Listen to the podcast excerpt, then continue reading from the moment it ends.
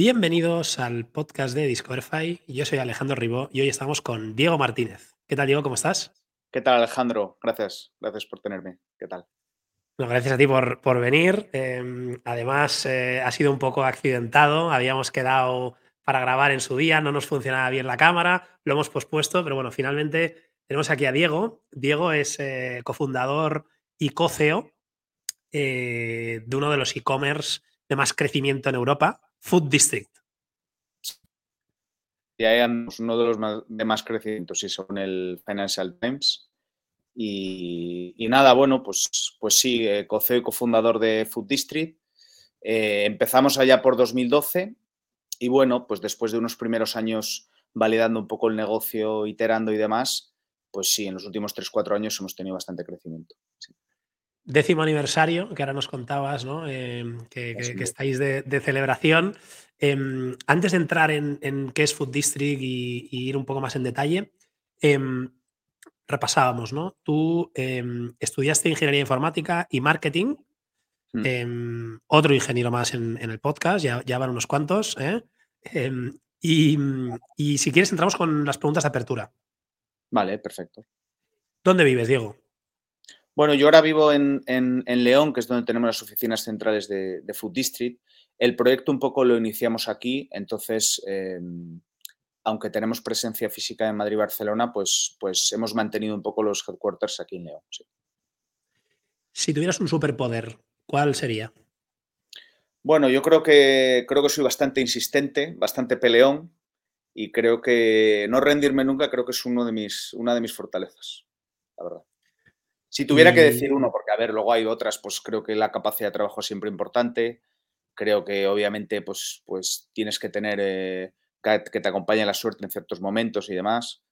Pero capacidad de trabajo y ser muy, muy luchador, muy peleón. Siempre he sido así. Bueno, y sin eso no se llega tan lejos, ¿no? Eso seguro. Claro, porque es que el emprendimiento al final es un viaje en el que vas a tener muchos ups and downs. Va a haber muchos días muy bajos, entonces tienes que saber reponerte, volver a luchar, volver a intentarlo. El emprendimiento es un viaje en el que si te rindes a la primera, merece la pena ni comenzar. Merece la pena comenzar. Y una marca que te sientas identificado, ¿no? Si tuvieras que casarte con una. Bueno, hay muchas. Por no decir alguna de mi industria, Walt Disney. Para mí, Walt Disney, hay un tema muy emocional ahí y me parece que es una marca que ha sabido evolucionar, que ha sabido emocionar la vida de muchísima gente, de niños pequeños, de mayores. O sea, creo que Walt Disney es un ejemplo para todos. ¿Alguna limited edition con Walt Disney? ¿Se podría si ellos licencian producto. O sea, que creo que sí se podría hacer, sí. Oye, ahí lo dejo. Hay muchas historias que contar. Habría muchas historias que contar. Sería algo. Oye, pues empuja. No vayamos tampoco a hacer mucho spoiler, que igual con esto de la edición limitada hay gente que todavía no conoce Foot District, que no creo. Nos adelantamos. Sí. Nos adelantamos.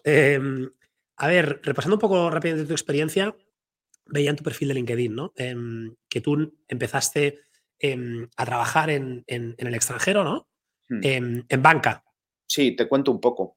Pues a ver, yo estudiaba Ingeniería Informática aquí en León y tomé una de las mejores decisiones de mi vida, que creo que fue irme a estudiar fuera. Es una cosa que ahora que tengo un hijo recomiendo a todas las personas que nos estén escuchando, porque creo que te abre muchísimo la mente. A ver, al final León es una ciudad, pues al final estás en provincia y no tienes el acceso, digamos, a un acceso tan internacional al mundo. Al final no estás viviendo en una gran ciudad, estás viviendo en una ciudad pequeña. Entonces eso tiene ciertas limitaciones. ¿Qué pasa? Que al irme a estudiar fuera, todas esas barreras mentales muchas veces, pues tienes que empezar a vencerlas. Entonces creo que fue una gran decisión irme a estudiar fuera, a Estados Unidos, y al volver, pues bueno, sentía un poco al volver a Estados Unidos que mi inglés todavía no era muy bueno. Entonces dije, pues mira, pues no me voy a ir a Madrid como todo el mundo, y me voy a ir a trabajar fuera a Londres. Entonces me fui a Londres.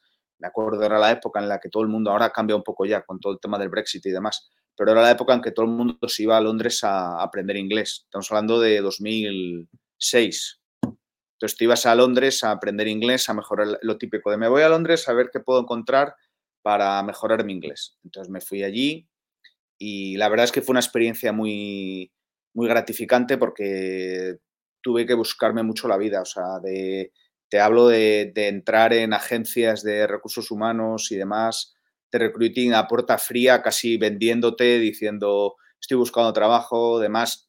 El inglés, no tenía un inglés muy bueno en esa época. Y al final eso me curtió bastante. Entonces, al final, a través de ciertos contactos, acabé encontrando un trabajo en banca. Estuve durante 3 años en... ¿Quién lo diría, no, Diego? Sí, bueno, a ver. Sí, bueno, a ver. Un ingeniero informático hoy en día se lo rifan, ¿no? En cualquier sitio. Hablas bueno, inglés. Sí, lo que pasa es que en ese momento sí es verdad que lo que yo... cuando me encontraba con españoles en Londres, sí había un gap grande entre la gente que dominaba inglés y que no lo dominaba. Y que no lo dominaba le era muy difícil acceder a ese primer trabajo. Una vez que entras en la rueda, bien, ahí ya sí puedes, sí. Pero acabas de llegar y no es tan fácil. Si no tienes contactos, sin meterse en ese circuito de... Sobre todo en un circuito como es el de Londres, tecnológico, en el que necesitas a alguien para entrar. No es tan fácil, salvo que te vayas de España con el trabajo y demás. Que oye, pues eso habría gente que... Igual lo que has dicho tú, ¿no? En Madrid hubiera sido mucho más fácil, claro. Sí, en Madrid habría... Mis amigos empezaron en consultoría y demás. Claro. Y pues eso sí era un camino, entonces yo decidí otro que era más complicado para desarrollar una experiencia pura en tecnología, pero la verdad es que aprendí bastante en banca porque era una época muy interesante, todo el tema de la banca antes de Lehman Brothers, esto fue antes de todo lo de Lehman Brothers. Entonces estuve como casi 2 años y medio en Royal Bank of Scotland. Y allí pues aprendí mucho porque tenía compañeros de todos los países del mundo, o sea que pero ya en un ambiente profesional que es bastante diferente a lo que había vivido en Estados Unidos, que era un ambiente al final estudiantil que es diferente, no te curtas tanto, pero allí ya profesional, gente con muchísima experiencia, que llevaba muchos años en la City trabajando, ahí aprendí bastante. Fueron 2 años y medio bastante intensos que luego con el tema de Lehman Brothers hubo recortes brutales y demás.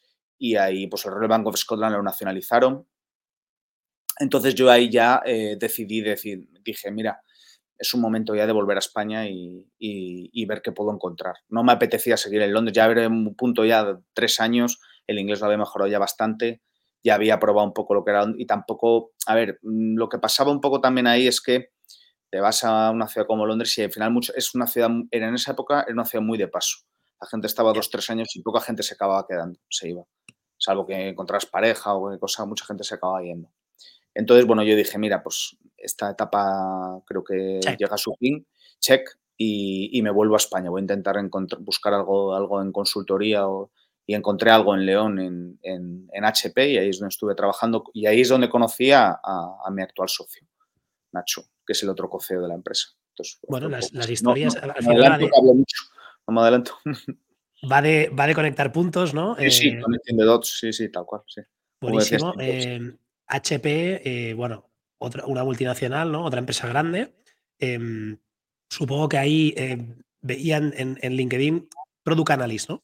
Sí, ahí encontré algo relacionado en el sector de las telecomunicaciones, en tecnología, pero yo sentía que me pasó bastante rápido. Fue un poco para... algo que encontré a la vuelta y rápidamente me di cuenta de que quería hacer algo más. Entonces ahí es donde me metí a estudiar marketing por las tardes. Pensé en su momento en hacer un máster y demás, pensé MBA y demás, pero al final dije, mira, me quedo aquí.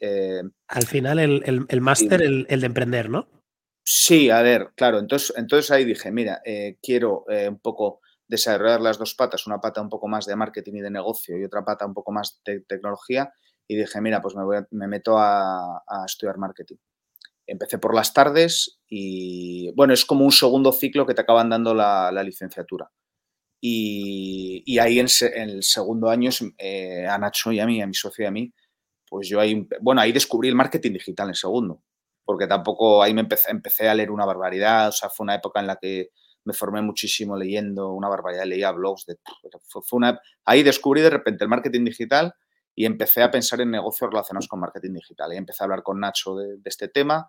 Y ahí fue un poco el germen de lo que es Foot District. ¿Y quién era el amante de las zapatillas? Éramos los dos. Lo que pasa es que, bueno, yo venía de Londres y en Londres, claro, todo este mundo sneaker y demás es uno de los mercados más grandes del mundo. O sea, hablamos de que el mercado anglosajón, tanto Estados Unidos como el Reino Unido, son mercados gigantescos de este tipo de producto.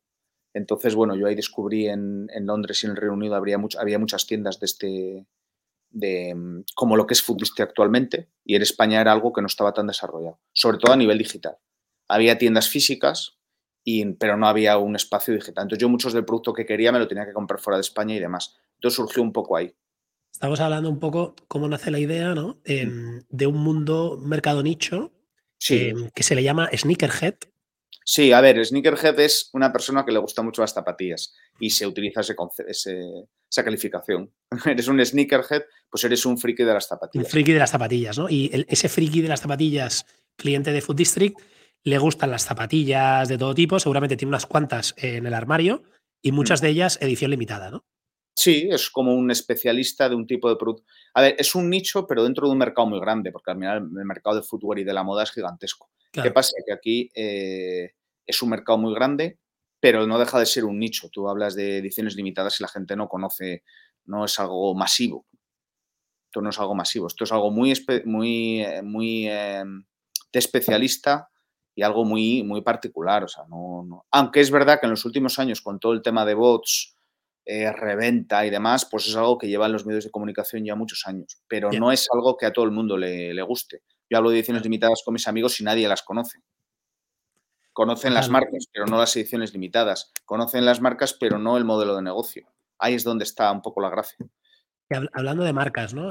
Trabajáis con Adidas, Nike, Comme des Garçons, no sé, muchas otras, Jordan.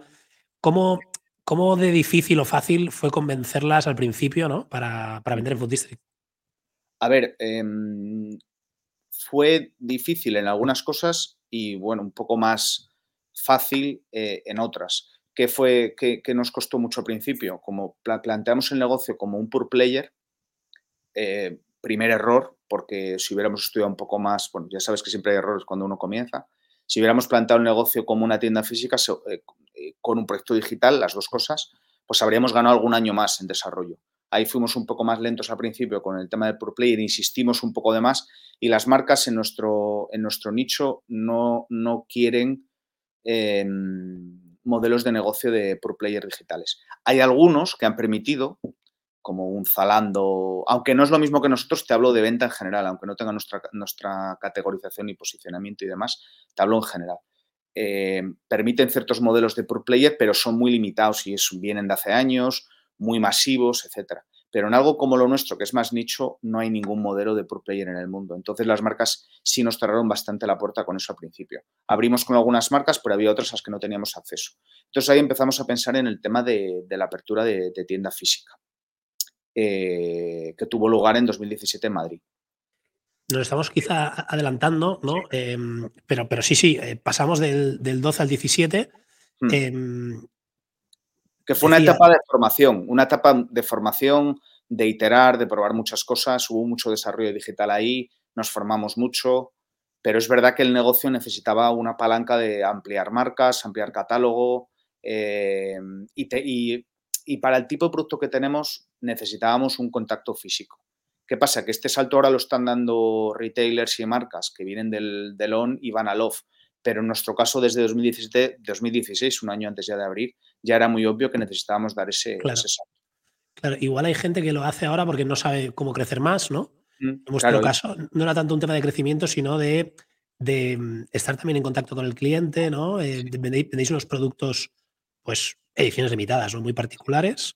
Y decíamos antes, ¿no? Que el Financial Times, ¿no? Os incluyó entre esta lista de 100 empresas más emergentes en Europa. Más crecimiento, sí. Más crecimiento. De hecho, leía yo por ahí también segundo e-commerce de mayor crecimiento en Europa. De 2 millones a 17 en 4 años. Sí, a ver, en crecimiento sí. A ver, ¿qué pasa? Que nosotros la tienda física había varias razones. Tema de acceso a marcas y producto, que había marcas que sí, ¿no? Que como modelo por player no lo contemplaban en nuestra categoría. Y obviamente un contacto con la comunidad, porque para nosotros la tienda acaba siendo una palanca más de marketing, es un canal más de marketing. De hecho, diría que el canal de marketing más importante, si tuviera que decir los dos más importantes, no me gusta, Pero bueno, para el tipo de producto que tenemos, pues redes sociales y tienda. Tienda como canal de marketing, donde haces eventos, acciones. Lo que hemos hecho en Madrid hace 2 días, que no es en tienda, pero es físico. Entonces, el evento físico es muy importante en nuestro canal.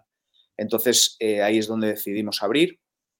Y la verdad, ahí sí que se inició un desarrollo de la empresa muy grande, porque ahí empezamos a coger equipo, las marcas empezaron a confiar mucho más en nosotros, porque sí hay un tema de confianza, tanto del cliente como de las marcas, si no tienes un proyecto físico. Hablábamos de las tiendas de Madrid y Barcelona. Primero fue Madrid, ¿no? Más tarde, poco más tarde Barcelona. Sí. ¿Qué pasa en estas tiendas, ¿no?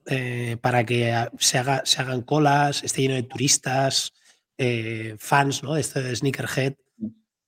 Bueno, a ver, las tiendas son espacios experienciales en la que la gente, el cliente va a descubrir un producto que ama. Entonces yo, que he estado en la tienda muchas veces, cuando voy, pues al final acabas teniendo a la persona que viene a hablar del producto que sale el sábado porque le gusta hablar de ese producto. Es un producto al final que a la gente le lleva un poco a su niñez. Yo hay productos que salen ahora que me los ponía cuando tenía 13 años. Entonces, al final, volver a tu infancia y decir, mira, es que sale la zapatilla que me ponía hace 20 años, pues al final a la gente le gusta hablar de eso, le gusta comunicarse con otros como ellos, ¿no? Entonces, lo típico de la tienda es que te puede venir alguien y hablar de ese producto. Oye, sale esta, sale con la misma piel que hace 20 años, sale con mejor piel, con mejor... Entonces, la gente para eso es muy friki. Entonces, eso por el lado del contacto con la comunidad. Y por el lado de las colas, pues no deja de ser que es un producto que se aprovecha mucho de que hay una demanda muy alta y la oferta es más baja. Entonces, por eso se generan esas colas. Porque hay una cola, porque tienes que organizar de alguna forma el acceso a ese producto. Claro. Pasaría lo mismo en la tienda de Apple el día que lanzan el nuevo iPhone. Hablabas de que en 2016 ya estabais pensando en lanzar estas 2 tiendas. ¿Cómo os preparáis a nivel de equipo? Porque me imagino que no habría ningún especialista en no, retail. No, a ver, te puedo contar que en 2017 el equipo que fue a abrir la tienda de Madrid fuimos pues los 2 CEOs, el director creativo, el jefe de compras, y dejamos en la oficina central de León a 2 personas o 3, éramos 7. Entonces fuimos allí y me acuerdo que abrimos el 5 de enero, me acordaré siempre. Y ya con retraso, estuvimos ahí día de Reyes. Sí, bueno, queríamos haber abierto antes, pero al final por desarrollo e inexperiencia en muchas cosas, pues estuvimos 10 días en Madrid y abrimos justo el día 5 por la tarde. Tú mira, fíjate las cosas como se dan. Entonces queríamos haber abierto antes, obviamente, no vamos a querer abrir el día 5, pero al final se fue complicando todo y abrimos el día 5 por la tarde, llegamos luego de vuelta a León porque había que coger un tren, o sea que no había equipo físico. Luego en Barcelona ya el equipo que había en tiendas sí ya tomó un poco más control de la apertura, pero en Madrid fuimos nosotros, en Barcelona también, pero ya llevaron ellos más el control de... Ahí un año después, pero ya el equipo se había desarrollado bastante. Y ahora que ya ha llovido, ¿no? Habéis pasado una pandemia y todo. ¿Cómo de conectado, ¿no? está el equipo de tienda con el equipo de online en Headquarters? Es algo en lo que estamos trabajando, porque cuando entran 30 personas en un año o 40 personas, pues muchas veces hay muchos procesos de comunicación interna que tienen que evolucionar un poco con la empresa. Entonces, algo es en lo que estamos trabajando. Ahora intentamos, y encima, ahí hemos tenido un poco mala suerte con todo el tema de la pandemia. Pues ha venido, pues en el 18 abrimos en Barcelona y de repente te vienen 2 años de parón. Entonces, ahí sí que ha habido un poco de desconexión entre Headquarters y tienda. Porque al final el ritmo muchas veces no es el mismo. Y entonces, pues ahí sí que hay que integrar y es un poco un desafío al que hay que intentar unir un poco al final y que la gente sienta que es el mismo equipo. ¿Tenéis tiendas en Madrid y Barcelona? ¿Hay previsto más aperturas? Sí, intentaremos abrir. Estamos planteando expansión internacional y bueno, estamos trabajando ahora en ello. En España no contemplamos abrir un segundo espacio en Barcelona muy experiencial, que estamos trabajando en él, pero no va a ser lo que tenemos ahora, va a ser algo completamente diferente. Y luego ya sería un tercer espacio, ya más tiendas, sería fuera de España. Sí. Y el peso de las ventas de retail versus online, me imagino que es pequeño. Sí, a ver, las tiendas hacen los números, o sea, son rentables. Bien. Pero no es un lastre en la cuenta de resultados. Pero solo contando a nivel de P&L, pues hablamos de que son un 10% de las ventas totales. Son rentables, pero claro, la inversión que hay en las tiendas, porque las tiendas hay una inversión alta, no es una tienda, los materiales son muy premium, la experiencia es algo diferente. O sea, en Barcelona el cubo de Jordan es un cubo de 3x3, o sea, son cosas muy ad hoc hechas para nosotros que plantear con un equipo interno aquí, el director creativo, o sea, es algo bastante único dentro de, hablo desde la humildad, pero bastante diferente a lo que se encuentra por ahí. Entonces, bueno, pues esos espacios, digamos que están concebidos para que haya un retorno intangible también a la marca. No solo hablamos de, oye, mira, me da de cuenta resultados 100.000 euros y bien, con la inversión me cuadra. Aquí hay un retorno indirecto a la marca Foot District como total. Total. Hablabas antes de expansión internacional. Vosotros ya estáis presentes, ¿no?, en Reino Unido, Francia, Alemania, Italia, Portugal, Holanda. Es algo que... No, te iba a decir, ¿no? ¿Cuáles son los mercados que más tiran? A ver, desde el principio planteamos el negocio como un negocio internacional, en el que conocemos un poco el mercado, y el mercado británico es un mercado que tiene muchísima tradición en este tipo de producto, y luego el mercado francés, alemán. Diría que esos son el francés y alemán son sobre todo los mercados más importantes para nosotros actualmente. Italia y Holanda también, pero sobre todo Francia y Alemania son dos mercados críticos. No pensábamos, o sea, sabíamos desde un principio que el mercado no podía ser solo España por un tema de que, oye, que al final esto es un nicho y no llegamos a un público masivo, y desde un principio lanzamos en inglés, queríamos... No lanzamos de forma con equipo y demás, independiente y demás, pero sí lanzamos en inglés. De hecho, las primeras ventas ya cayeron en Alemania y demás. O sea, que eso sabíamos perfectamente dónde estaba el público. Y aquí el crecimiento va por abrir quizá tiendas, que también te dan notoriedad de marca y demás, pero está en Europa. ¿Vosotros tenéis, digamos, licencia de vender zapatillas en Estados Unidos? Hay algunas marcas que limitan la venta de este tipo de producto en otros mercados fuera del espacio económico europeo, y hay otras marcas que lo permiten. Entonces, depende un poco de la marca. Entonces, una forma, obviamente, de expansión es abrir mercados fuera de Europa o otros mercados, porque yo considero que un ejemplo, si yo abriera una tienda ahora en Francia, pues yo crecería más en Francia. O sea, no podemos... Bueno, lo que le pasa a cualquier marca. Tú puedes vender online en un mercado, pero luego el impacto que tiene y la notoriedad que gana una marca con una tienda física, eso es inigualable. Total. Sobre todo en el tipo de producto que tenemos nosotros, que sabemos que hay mucho contacto físico, mucho boca a boca. Entonces, al final sabemos que habría lo que nos pasó en Madrid y Barcelona realmente. Si miráramos las métricas de Madrid o de Barcelona de preapertura a posapertura, pues hay un salto muy grande de notoriedad. Y hablabas, ¿no?, el tema de las zapatillas. ¿Cuándo ampliáis, ¿no?, a otros accesorios, ropa?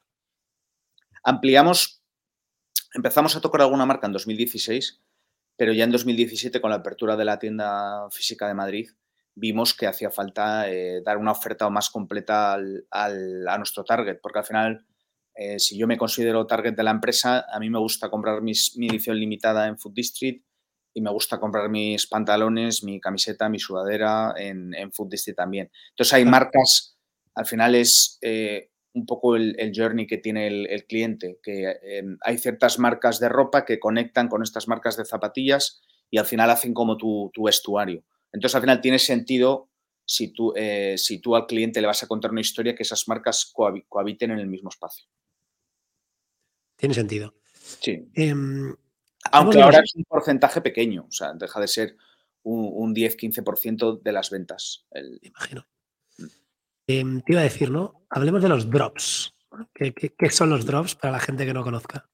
Los drops son los lanzamientos de producto limitado. Se llaman drops en la jerga, pero sí, pues drop es un producto que se considera limitado, en el que consideras que tienes mucha más demanda que oferta el producto, entonces digamos que generas una dinámica para de forma organizada y justa vender el producto, ya sea en tienda física o online.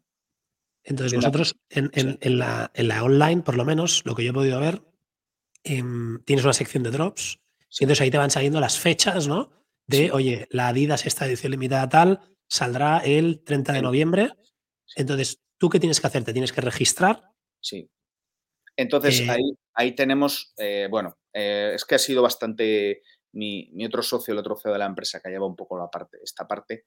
Hay un desafío tecnológico muy grande en manejar este tipo de lanzamientos. Porque, sabrás que hay lo que se llaman bots, que son programas que hacen compras automáticas de este tipo de producto. Entonces, nosotros al principio, cuando empiezas en el sector, obviamente tienes que controlar que este acceso a este tipo de productos sea justo. Porque si tú tienes un bot,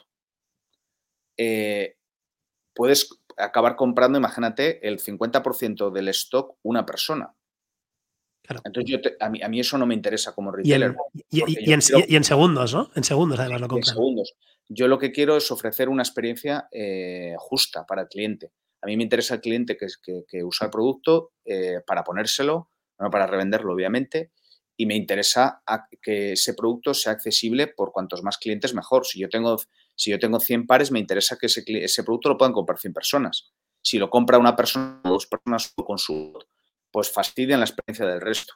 Y nos acaba generando críticas, reseñas negativas, mala imagen al final del retailer. Cuando el retailer lo único que quiere es vender el producto y que la experiencia para el cliente sea satisfactoria. Entonces, al final tienes que controlar que ese acceso y esa compra sea humana, no automatizada, no a través de bots. Entonces, lanzamos lo que se llama los verified, que digamos que básicamente acaba siendo un usuario que ha demostrado que es un humano a través de una verificación, como se hace en Netflix cuando te registras, lo mismo. Entonces, ¿Qué sería? ¿Con un código por SMS o por email? Un código por SMS lo estamos haciendo, sí. Ahora vamos en un futuro vamos a hacerlo de otra forma, pero ahora por el momento es así. Te verificas, entonces tú, Alejandro, eres humano, entonces tú te acabas verificando, entonces tú en el lanzamiento X tienes acceso como verified member como puede ser un cliente VIP, a ese acceso. Y ya sabemos que eres humano, entonces te dejamos acceder al raffle, al sorteo de ese producto. Si no eres humano, no se te deja. Si no has probado que eres humano mediante esa verificación, no se te deja acceder al lanzamiento. Y entonces, en ese sorteo, yo he estado investigando, ¿no? Y he oído cosas, ¿no? Hay, por ejemplo, chavales de la universidad que se dan de alta a ver si me toca, ¿no? Algunos porque son sneakerhead y otros porque luego, oye, esto lo vendemos, ¿no? ¿Cuál es la locura máxima, ¿no? De una zapatilla que tú compras a full price en la web de Foot District y luego te pueden pagar fuera en el mercado negro, no sé cómo se le llama. El mercado secundario. Depende de los productos. Hemos tenido productos que la venta puede ser 150 euros y la reventa puede ser 1.000 euros. Depende, 1.000. No está mal, ¿eh? 1.500 euros, un par.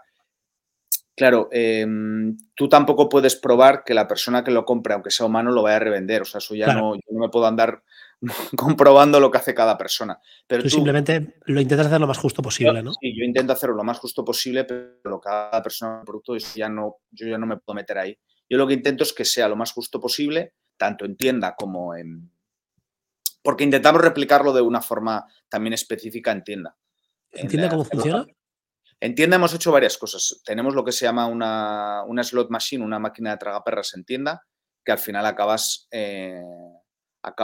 jugando por el acceso al producto y demás, para controlar las colas y demás. Luego también para que la gente no pueda saber dónde es el lanzamiento. Diversas dinámicas. No son tan tecnológicas, digamos. También tiene su punto malo y su punto bueno. Punto bueno, tener una cola, al final... Tú llegas a determinados lanzamientos y ver a 100 personas, al final hay un ambiente, sí, que yo he visto y está muy chulo en muchos momentos de decir, joder, hay 200 personas a la puerta de la tienda, pero tampoco quieres generar frustración en la gente. Entonces, ahí hay un poco de... Porque, claro, antiguamente, en su momento, esto ya te hablo de hace 5 o 10 años, la gente dormía por las noches. Entonces, se generaban problemas con los vecinos y demás. El lanzamiento físico siempre ha sido muy problemático porque hay un contacto físico. Entonces, ahí tiene sus problemas. Yo recuerdo, yo era de los que iba a hacer cola en las tiendas Movistar en 2009 para sacar un iPhone. Y me acuerdo que llegábamos a las 8 de la mañana, abrían a las 10 y abrían y decían, no nos han llegado teléfonos. Y nos íbamos, ¿no? Y me acuerdo que el día que llegaron no me tocó. Y al día siguiente me tocó y me dijeron, hay de 8 gigas en blanco. Y dije, nah, pues me espero. Sí, sí, sí. Y dejé pasar al turno el que estaba detrás. Aquí no es un restock. O sea, es decir, aquí se anuncia la hora y demás. Nosotros, incluso si hubiera un restock, se anuncia por redes sociales y demás. Entonces, la gente ya va a la tienda y demás. Claro. Entonces, bueno, pues se intentan generar dinámicas para que esto sea lo más justo posible. Porque para nosotros, ese cliente auténtico que se compra el producto es el que mantiene un poco vivo esto. A nosotros, la persona que viene a la industria a revender el producto, pues al final consideramos que es una persona de paso. Esa persona está a hacer negocio o demás. No vive este tipo de producto. Yo vivo el producto porque yo me lo ponía de pequeño o porque a la nueva generación se le apetece ponerse ese producto y demás. El mercado secundario pues es algo que genera problemas. Genera también notoriedad de que se hable del producto, eso sin duda. Claro. Se habla del producto mucho el día del lanzamiento porque, como se dice en la industria, hay mucho hype por el producto, entonces la gente pues está hablando del producto durante semanas porque le apetece ponérselo por lo que sea. Eso ya cada uno. Total. Hablábamos de estas raffles, también hacéis sorteos y hubo uno que fue bastante sonado, ¿no? Con Kawasaki, ¿no? Una Kawasaki Ninja customizada por Parsons Garage, ¿no? En colaboración con Adidas. Estas locuras que salen del departamento de marketing de Foot District, de Kawasaki, de Adidas. Claro, esto es una parte. Bueno, venimos de una época en la que las marcas. Yo cuando empecé en 2017, pues hacíamos escaparates con ellas. ¿Qué pasa? Que las marcas ahora han dado un salto muy grande y para ciertas tiendas a las que consideran voz autorizada un poco del mercado y de la industria, pues nos dejan un poco contar el producto, contar una historia sobre el producto a nuestra manera, digamos. Entonces con Kawasaki, Adidas lanzó una colaboración con Kawasaki, entonces el departamento de marketing de Adidas nos viene a nuestro departamento de marketing y nos dice, oye, queremos hacer una campaña juntos. Hacemos una campaña, ¿qué se os ocurre? Entonces nosotros planteamos una campaña, esto es como una agencia, se nos da un pequeño briefing y nosotros planteamos una campaña, se alinea con la marca y se presenta a nuestra comunidad, un poco diferente a una agencia. Digamos que seríamos como un medio influencer, algo así. Uh-huh. ¿Vale? Entonces tú presentas tu campaña a tu audiencia, no es como una agencia, que la agencia se lo devuelve a la marca y la marca lo presenta, sino que en este caso tú haces la campaña y se lo presentas a tu comunidad sobre la marca. Entonces, ahora eso es, de hecho, hemos tenido que ampliar mucho el equipo de lo que llamamos internamente activaciones, que no deja de ser una activación de marketing. Tú activas el producto, en este caso la Adidas por Kawasaki, con una historia, que en este caso es, mira, hacemos esta moto customizada y este sorteo. Pero hacemos de todo. Hacemos el otro día, el miércoles en Madrid, hicimos una campaña de Adidas Basket, que fue un evento gigantesco con DJs, torneos de 3x3 de básquet con Adidas. Y la historia era el básquet. Y se lo presentamos a nuestra comunidad. Pues, brutal. Hablas de que el departamento ha ido creciendo, ¿no? En activaciones y demás. ¿Hacéis mucho paid? En su momento era algo que en 2017-2018, cuando empezamos con internacionalización, porque hubo una fase en la que pasamos de tener la web en inglés y vender un poco fuerza bruta, allá empezar a internacionalizar en serio, que fue 2017-2018. Es decir, ¿qué mercados voy a dirigirme? ¿Cómo lo voy a hacer? ¿Cómo voy a hacer el SEO? ¿Cómo voy a hacer? Entonces ahí, ¿qué estructura voy a tener de atención al cliente? Ahí se organizó un poco más y para lanzar en cada uno de esos mercados sí seguimos una estrategia bastante, creo que buena, de paid. ¿Qué pasa? Que todos sabemos cómo se han puesto los precios de adquisición, los costes de adquisición en determinados canales. Entonces, bueno, sí es algo que estamos bajando mucho la inversión para centrarnos un poco más en este tipo de historias como lo que hacemos de Adidas y demás. Entonces, utilizar formas de captación un poco diferentes a lo que se puede hacer una marca digital, eventos, etcétera. ¿Y se puede seguir creciendo dependiendo menos del paid y haciendo otro tipo de marketing, quizá más como el de antes? Nosotros de momento sí. Es verdad que, oye, ahora mismo no estamos creciendo al 100% como crecimos en otro momento. pero tampoco el mercado lo permitiría. Yeah. Ahora tampoco es un momento para un crecimiento del 100%. O sea, no está el e-commerce donde estaba hace 5 años. Entonces, nosotros hemos mantenido crecimientos, creo que bastante buenos, y desinvirtiendo en todo el tema de Paid. Pero bastante, además, muy radical. Ha sido una desinversión bastante radical, porque ya lo veíamos. Ya veíamos cómo iba esto. Entonces, nosotros después de la internacionalización de estos años que te comenté, iniciamos un descenso progresivo de la inversión en Paid. Espectacular. Además, el pensaba, ¿no? Y el ticket medio no debe ser muy bajo, aunque bueno, el tema de alto o bajo, pues al final es subjetivo. Y bueno, 130, 140 euros. Que no está mal. Está bien. Con este ticket medio te permitiría meterle Paid y tener un coste de adquisición relativamente alto, sobre todo, y esto seguramente es una de las razones por la que se crece mucho, ¿no? Debéis tener una repetición alta. Sí, a ver, al final es un mercado cautivo, es un producto cautivo, porque al final hay muy pocas cuentas que lo tienen, la tiene la marca obviamente, pero hablamos de un producto en el que la gente que quiere comprar ese tipo de producto va y vuelve, porque al final claro, hay un número limitado de tiendas en el mundo que lo tienen. Entonces, por ese lado sí consigues que la repetición sea alta. ¿Qué pasa? Que nosotros un poco por tema también de estratégico hemos decidido centrarnos. Me gustó antes lo que has dicho, el otro tipo de marketing. Que yo cuando estudié marketing se hablaba más de ese marketing. Luego cuando descubrí el marketing digital, a ver, que conocía el marketing digital, pero ya cuando me metí a fondo por canales SEO y demás, pues era un poco lo que se hacía antes, es decir, ¿cómo puedo generar ruido boca a boca? Y al final creo mucho el boca a boca. Yo si tuviera que decir qué es más importante para mí de cómo hablen mis clientes. Eso es clave. ¿Qué se dice de mí? 100%. Y se dicen muchas cosas, porque lo que has dicho, ¿no? Estaba investigando y antaño, ¿no? He visto comentarios hace mucho tiempo de gente que criticaba, pues quizá porque no hacíais los raffles o porque sí, a veces las cosas...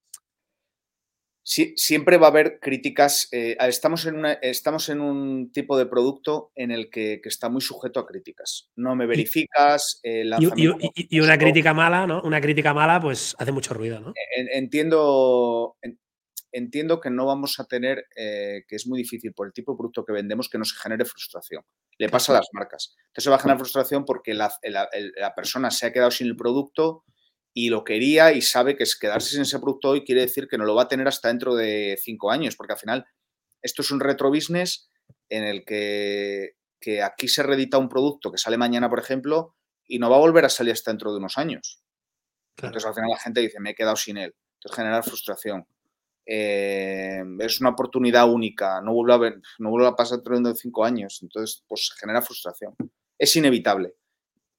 Con el tema de las tallas y la edición limitada con drops y demás, me imagino que no hay devoluciones. Primero porque la gente conoce muy bien su talla y segundo porque si al final pues no le va, pues oye, pues la vendo en el mercado secundario, ¿no? Bueno, hay devoluciones. Lo que pasa es que no es algo, o sea, se generan muchas más devoluciones en textil, por ejemplo, lo que tenemos claro, de textil que lo que tenemos de zapatillas. Claro. No considero, en su momento, en 2012 sí creía que las devoluciones podían ser un problema, pero en calzado para nosotros, para nuestro tipo de producto, es verdad que no hemos ampliado a tener 200 marcas, algunas más pequeñas. ¿Cuántas tenéis ahora? Tenemos 80 marcas, pero de calzado tenemos 10, 15. Entonces tenemos un poco las de siempre, entonces la gente pues al final se compra una Jordan y sabe su número. Que hay un porcentaje de devoluciones, pero no... Es que nosotros no somos un negocio masivo como Zalando o Asos, en el que ellos al final tienen que utilizar como propuesta de valor que puedes devolver el producto y demás. Nosotros ahí hemos estado bastante fuera un poco de eso. En su momento hicimos algún experimento, pero te hablo de 2012, de cambios gratuitos y demás, y no salió bien. Entonces no volvimos a... Hablando de experimentos, Diego, acabáis de lanzar hace muy poquito una aplicación al Apple Store y también está disponible en Android, ¿no? Sí. Outer Shelf. Explícanos este proyecto. Bueno, pues nosotros creo que era finales de 2018, 2019, empezamos a pensar en formas de interactuar con la comunidad a nivel digital. y se nos ocurrió, pues empezamos a pensar en videojuegos, en mundos virtuales. Te hablo de la época de, yo cuando estaba en la universidad, de Second Life, Sims y demás. O sea, esto no se llamaba Metaverso entonces. Entonces, se llamaba mundos virtuales. Entonces, yo decía, joder, al final, con el tipo de producto que tenemos, es un producto que coño, si pudiera generar una experiencia digital en el que yo me pudiera vestir de la ropa que quiero y entrar y realizar eventos o lanzamientos a través de gamificación en estos mundos virtuales, pues yo creo que encaja perfecto con el tipo de público que tenemos. Entonces, fue así un poco como empezamos a pensar en el proyecto. Lo hemos desarrollado bastante y, bueno, pues lo hemos lanzado la pasada semana con Virway, que es un poco el proveedor que tenemos de este metaverso, y luego hemos adaptado ciertos elementos nuestros. Y nada, lo hemos lanzado como... Sí, el Outer Shelf, eso es la tienda de Barcelona, pero vamos a lanzar más escenarios diferentes. O sea, realmente hemos lanzado hace... Aquí, parece un poco cutre, pero para los que no ven el vídeo, estoy aquí enseñando mi teléfono, que tampoco va muy bien el mío, y cómo pues bueno, ¿no? Tú puedes elegir tu avatar, ponerte tus zapas, ¿no? Tu mochila, tu lo que sea, y de momento... ir por ahí navegando por la tienda de Barcelona, la de Madrid, ¿no? Incluso he visto que te puedes meter hasta en la Plaza Real. Vamos a ir lanzando nuevos escenarios y la idea es pues lanzar escenarios en los que haya una gamificación bueno, generar dinámicas de gamificación entre la comunidad, gincana y demás. Entonces tú puedas competir por el producto y demás. Adelanto alguna cosilla, pero bueno. No, bien. O sea, a lo mejor el próximo raffle no se va a quedar solo en un sorteo a ver a quién le toca, sino que hay que currárselo un poco, ¿no? Sí, la idea es esa. De nuevo yo quiero que esa gente que lucha por el producto sea humana. Entonces, si tú te registras en el mundo virtual y realizas ciertas acciones humanas, yo ya sé que eres humano, entonces te quiero facilitar que puedas comprar ese producto. Entonces, de nuevo, vamos ahí.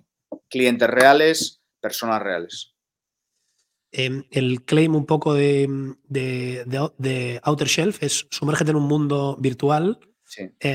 Crea tu avatar, elige el mejor look y bueno, ya os he dicho, ¿no? Está disponible, ¿no? En la App Store, os la podéis bajar y a ver, de momento es lo que dices tú, ¿no? De momento... Se pueden hacer una serie de cosas y supongo que poco a poco pues le vais a dar más vida. ¿No? Sí, de momento se ha lanzado con un concurso y un evento la pasada semana y ahora pues bueno vendrá un poco la fase en la que iremos introduciendo pues dinámicas nuevas, eventos, etcétera. Ahora está en fase Discovery. Fase Discovery, bien. Ya entramos en la fase de preguntas de cierre, Diego, y sí. Me vas a permitir incorporar una que no solemos hacer a los invitados. Pero, ¿cuántas zapatillas tienes tú en tu armario? Pues 200, por ahí. Es algo normal. ¿Tienes una habitación solo para zapatillas? Sí, bueno, un armario bastante grande. Sí, un armario bastante grande. A ver, vienen de hace muchos años, ¿eh? Tampoco son de... No, claro. Además, de 10 años. Esto viene te duran mucho, porque claro, casi una para cada día del año. Acabas poniendo luego 20 o así, ¿no? Esto luego... Ya. O sea, hay algunos que son casi de coleccionista con etiqueta, ¿no? Sí, no colecciono, o sea, me las pongo. No guardo zapatillas. No soy de los que creo en guardar zapatillas en una caja. Me gusta ponérmelas. ¿Cuál es tu favorita o cuáles llevas puestas ahora? Ahora mismo llevo unas New Balance 990. Pero bueno, Air Max 1 para mí es mi zapatilla favorita, si tuviera que decir una. Nada mal. ¿Y qué crees que se está haciendo mal en e-commerce, Diego? Pues yo creo que el mix de marketing digital, el mix de inversión en marketing, creo que es lo que nos está haciendo bien. Ya llevamos años hablando de esto, no es un descubrimiento. Me ha pasado a mí que lo más fácil siempre con los equipos de marketing es hablar de captación y nunca de recurrencia, nunca de conversión. Entonces, yo creo que ese shift es algo que el e-commerce y el comercio electrónico tiene que empezar que ya es algo que se hable, no es algo de... Pero que internamente nosotros nos ha costado... también comunicar al equipo, oye, ¿por qué no todo el gasto, todos los recursos que invertimos en voy a captar clientes, ¿por qué no pensamos un poco en cómo puedo conseguir que esos clientes compren más o esos compren más, que la recurrencia es la clave? Entonces creo que hay un foco muy grande en adquisición y un foco muy pequeño en, en recurrencia y conversión. Buenísimo. Si tuvieras, Diego, que escoger, ¿no?, una newsletter, podcast, que no puede faltar en tu día a día, ¿cuál sería? Ahora mismo Multiversial, me gusta mucho. Carlos Molina. No eres el primero que lo dice, ¿eh? Sí, no, Multiversial muy bien. Nuevo sector, otra, de retail y e-commerce, startups y demás. Esas dos, a nivel un poco más profesional.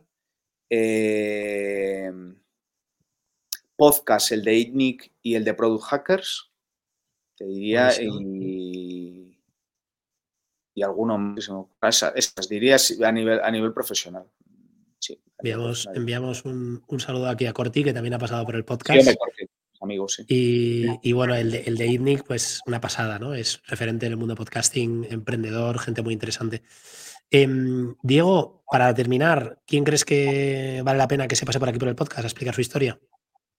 Bueno, pues te voy a recomendar a un amigo que es un crack, con el que empezamos un poco en esto del e-commerce, que es Víctor Juárez, el CEO de Mi Tienda de Arte, que es aquí, bueno, es que la historia es muy... Porque él viene de un negocio familiar y él empezó un poco en e-commerce a la vez que empezamos nosotros. Entonces empezamos aquí a hablar de e-commerce, de SEO, me acuerdo, en 2011, creo que fue 2011 o 2012.